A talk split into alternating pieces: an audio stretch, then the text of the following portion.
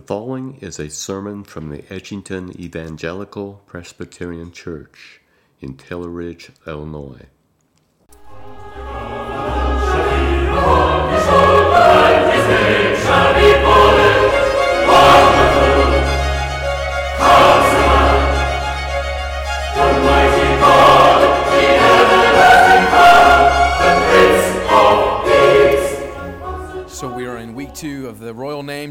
Child. And if you have not already, do open your copy of God's Word to Isaiah chapter 9. That's where those names come from. It's on page 573 if you need a Bible in the rack. Uh, students, if you have your student study Bible, it's on page 879.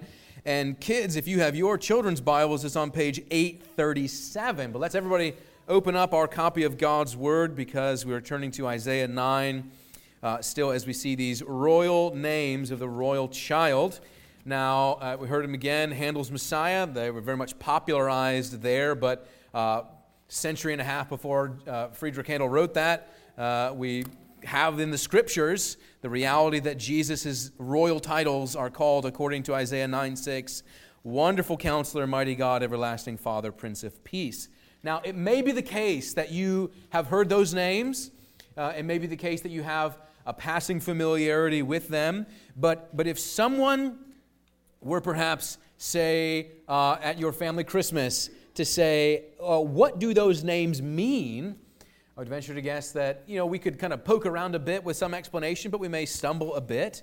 Uh, so we want to know not just what the names are wonderful counselor, mighty God, everlasting Father, Prince of Peace. We want to know what they are, but we also want to know what they mean and what they mean for us as God's people who've received this gift of the Messiah called Wonderful Counselor, Mighty God, Everlasting Father, Prince of Peace. So we want to come through this Advent season and be in the midst of this Advent season really with a growing and deepening sense of what God's Word means for us as it promises this wonderful Messiah for us. So last week, we saw that the Lord Jesus Christ is our wonderful counselor, that he is the eternal and everlasting exalted source of all wisdom and knowledge, and that to be wise ourselves, we must walk in the ways of Jesus, our wonderful counselor. This morning, we're considering what it means that he is the mighty God, still there in Isaiah 9, verse 6. So we want to hear God's word. Let's first pray.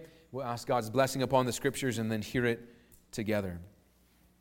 Gracious God, we we turn now to your word, believing that here you speak to us the truth, uh, the words of eternal life, and that uh, by the right and accurate reading and proclamation of it, you might make wise your people for salvation by your scripture.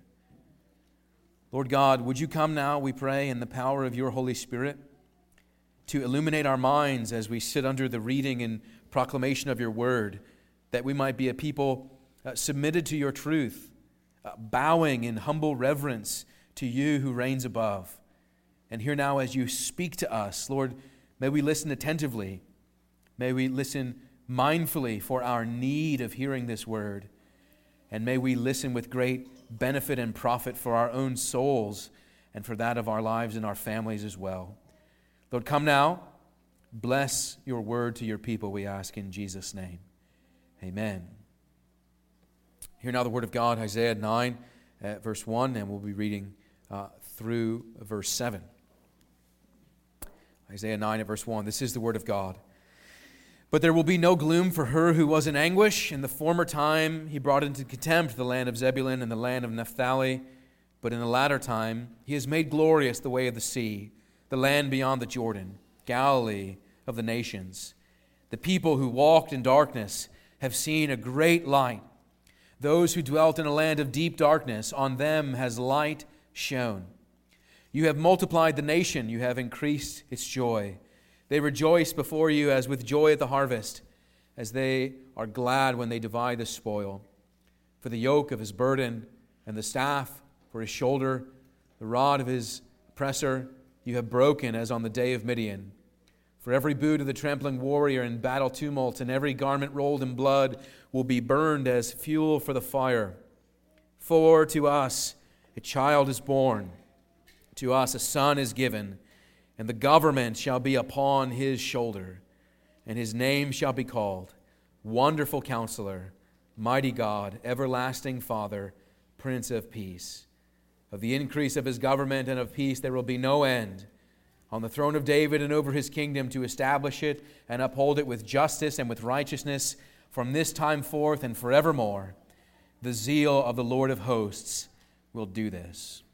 Amen. The grass withers and the flower fades, but the word of God abides forever. So let us continue to hear God's word this morning.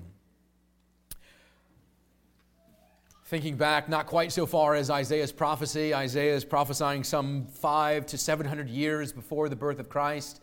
And of course, now in the year 2022, Christ is born some uh, 2,000 years ago, but a little bit shorter back in history is June 6, 1944, and the date itself uh, strikes some of you with the memory of what I'm speaking about. Dwight D. Eisenhower ordered the uh, invasion of the beaches of Normandy. Uh, and when he spoke to the troops uh, about that day, he used these words on what is now remembered by us as D Day. He said to those some 5,000 ships, 150,000 soldiers invading five beaches, he said this You are about to embark upon the great crusade toward which we have striven these many months. The eyes of the world are upon you. The hopes and prayers of liberty loving people everywhere march with you in company with our brave allies and brothers in arms on other fronts. You will bring about the destruction of the German war machine, the elimination of Nazi tyranny over oppressed people of Europe, and the security for ourselves in a free world. Dwight Eisenhower, as he speaks, he gives these words to, to provide steel and courage and assurance.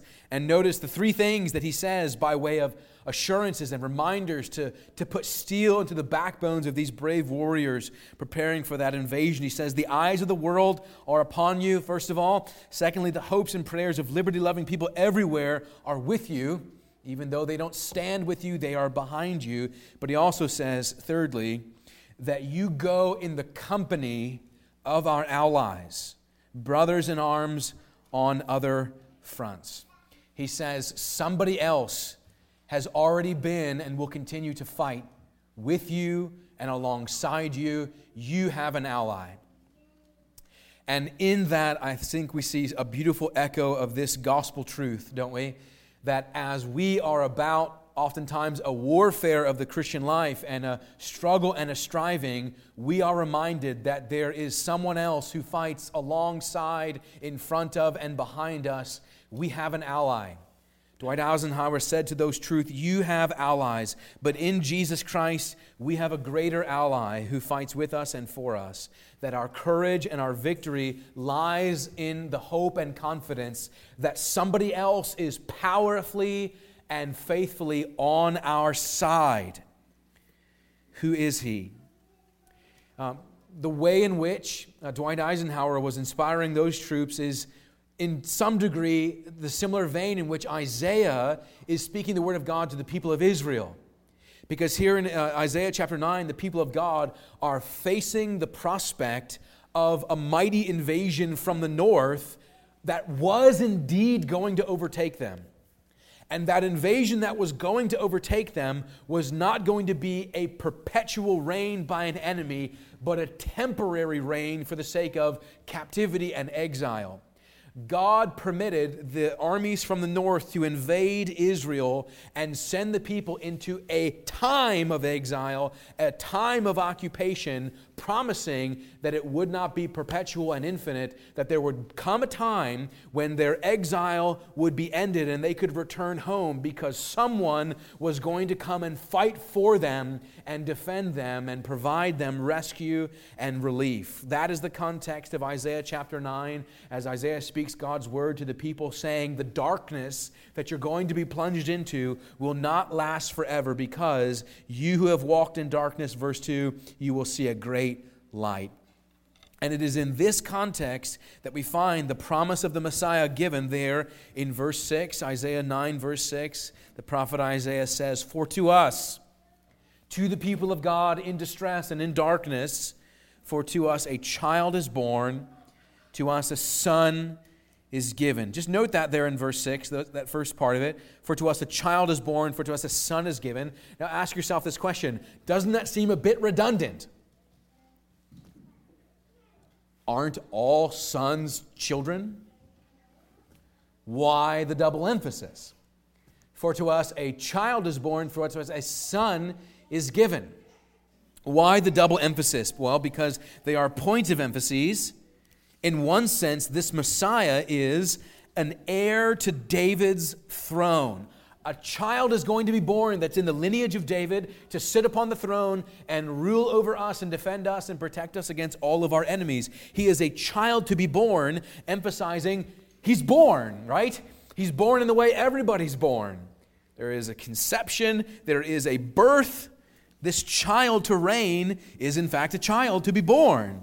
But he is not just a child born, he is also a son given, where the child born emphasizes the humanity of the Messiah. The son given is an emphasis on the divinity of the Messiah, as this son is not just a son of David, but God's own true son. The Messiah is a child born and a son given, truly man and truly God.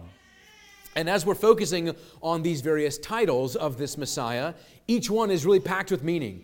Each one is packed with significance for the people of God to instill in them confidence and hope and peace so that they would not go into their period of exile and distress and darkness with hopelessness, but rather entering into that season with the confidence of full assurance of faith that God would indeed provide his Messiah. And that Messiah is the wonderful counselor, the mighty God, everlasting Father, Prince of Peace. So this morning we're thinking about the Messiah's title as Mighty God. Now, this might seem manifestly self evident what this title means. Mighty God means that he is mighty God. Yes, of course, but there is always more than just what is on the surface with the scriptures. That's why God's word is so wonderful and rich and helpful to us. That he is mighty means is an emphasis on the fact that he is a deliverer. That this child to be born is one who would fight for his people. Mighty in the sense of engaging warfare. This Messiah who reigns is not some absent king who removes himself, sits enthroned, and then watches his people struggle, but rather a king who comes and engages, who fights and wins, who conquers and redeems. This is a Messiah who is going to secure a victory that his people can share in. Uh, the term mighty, mighty God here uh, has a bit of muscle to it. So you should anticipate that this means exactly what it means in that it is a strong title.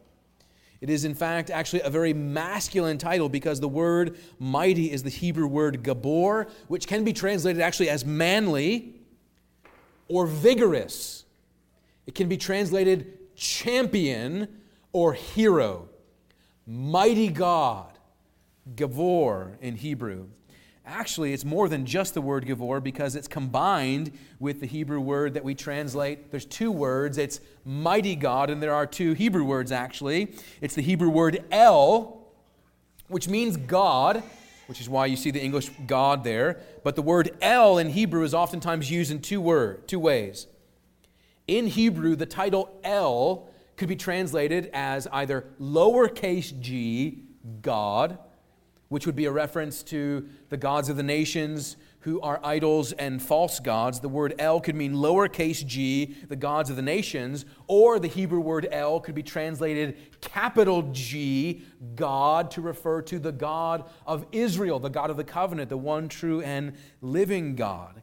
And when in the Old Testament the name God is used with the Hebrew word El, it is always with an adjoining descriptor to further signify that our God, the God of the covenant, the God of Israel, is not like the gods of other nations, these false gods and idols, but our God is to be described in all these different ways with the word El and another word. So, for example, sounding familiar perhaps, you might know the term El Shaddai. That means the all sufficient God. So, God, El Shaddai, sufficient. These terms are descriptors of the one true God, or also El Elyon, which means the Most High God, El Olam, which means the everlasting God. In Genesis chapter 6, when Sarah sends off Hagar, Hagar speaks of God as El Roi, the God who sees me.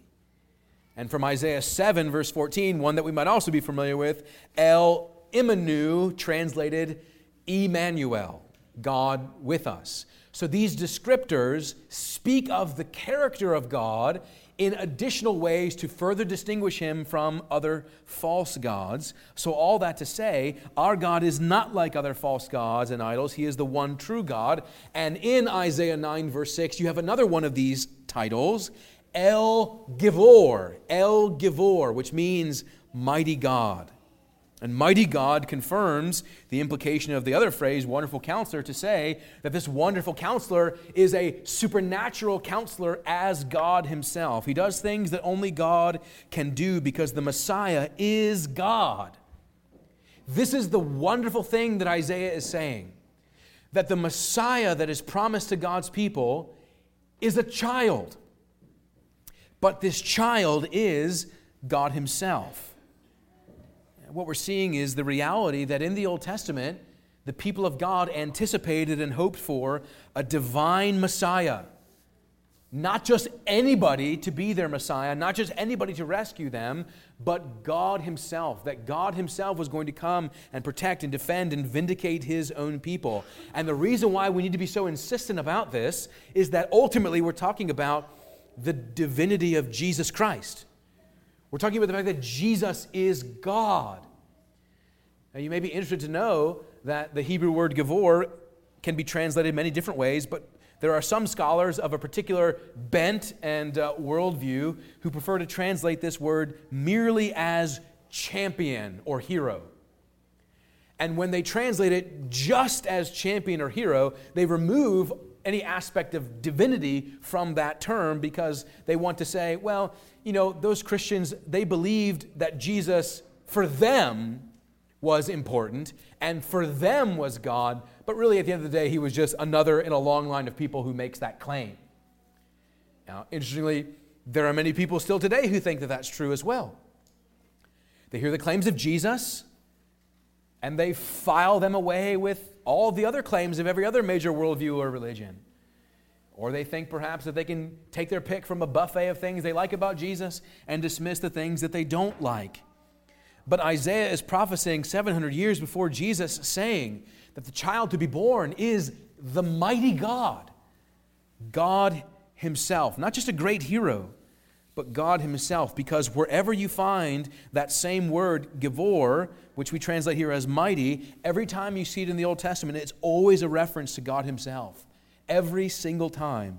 So, for example, in Deuteronomy 10 17, Moses writes, For the Lord your God is God of gods and Lord of lords, the great, the mighty, the awesome God, who is not partial and takes no bribe. Also, Jeremiah says, You show steadfast love to thousands, but you repay the guilt of fathers to their children after them, O great and mighty God Every time the Hebrew word Gavor is used in Scripture, it is with reference to God Himself, who is described as strong and great, and indeed, this term, mighty. This term and title, Mighty God, is a description of God's own strength and matchless glory and infinite value and might. So, the big challenge then is in verse 6 how is it that the same one who is the mighty God can be said to be a child. Right? On the surface, this does not make sense. And still, in the way many people evaluate it today, they ask the question how is it that a child can be mighty God? And they're trying to, to do the arithmetic on the whole Christmas story and say, this doesn't make sense. It cannot be possible or even conceivable that the same person could be mighty God and a child born. It doesn't make sense that the babe in a manger can be the everlasting God unless there is a union of the divine natures with the human nature in the same person. But, dear friends, that is exactly what we believe as Christians. We have confessed as a Christian church for 2,000 years the wonder of what we call the incarnation.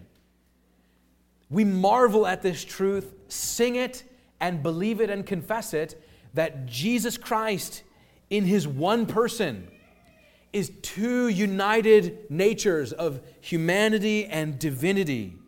Veiled in flesh, the Godhead see. Hail, incarnate deity, pleased as men with men to dwell, Jesus our Emmanuel. There is no other system of religion in the world that has a doctrine like this. There is no other worldview of philosophy or system of religious teaching that has at its core the incarnation of God Himself to take upon our hu- human flesh. So, how is it true?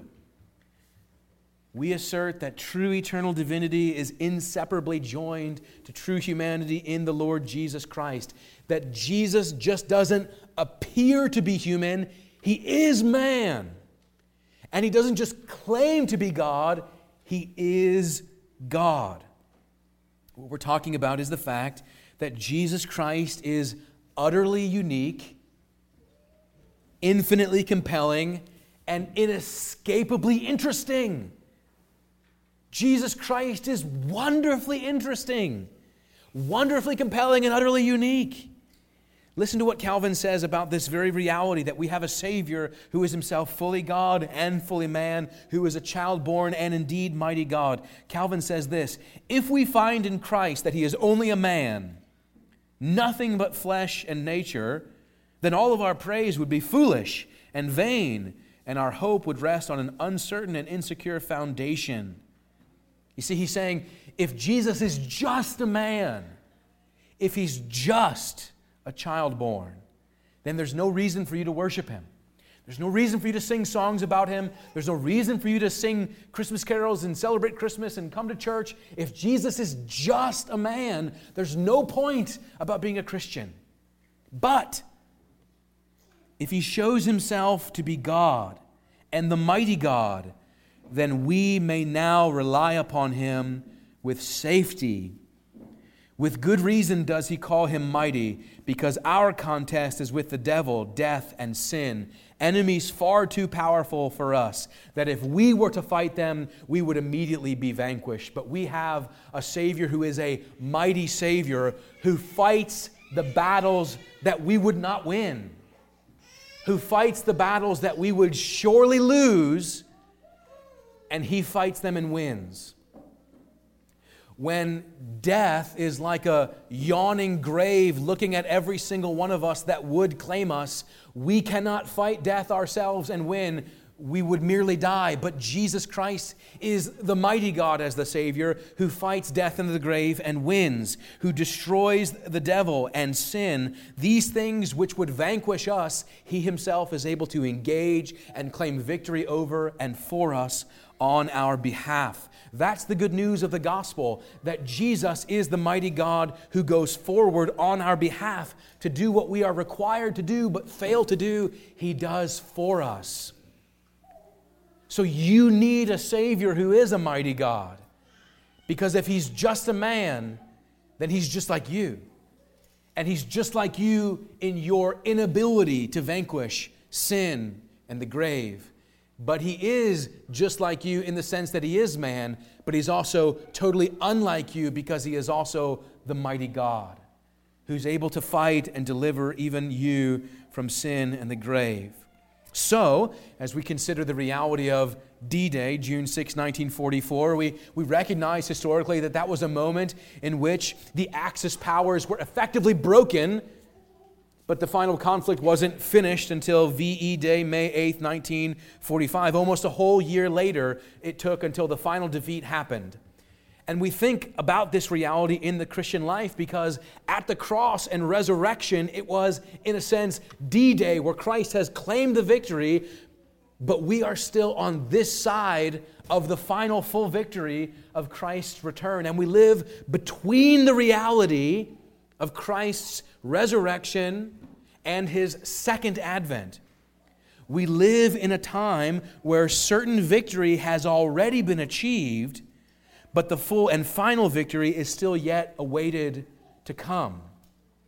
So it is between D Day and VE Day, so it is between the resurrection and the second appearing. So that means that as a Christian believer, you live between the realities of Christ's resurrection and his appearance. And you have him as a mighty God and Savior and deliverer. So the question to ask is what do you do? What do you do when you feel and perceive that you are under threat? What do you do when you are anxious and fearful and afraid and sorrowful? What do you do, Christian believer, when you feel at threat to be overcome by anxiety and fear and loss and the grave? Where do you turn, Christian believer, when you find yourself living between these two realities, being called to live by faith in a kingdom that you cannot see? Where do you turn? Jesus says, in John 16 33, I tell you the truth. In this world, you will have trouble. I said this in Sunday school.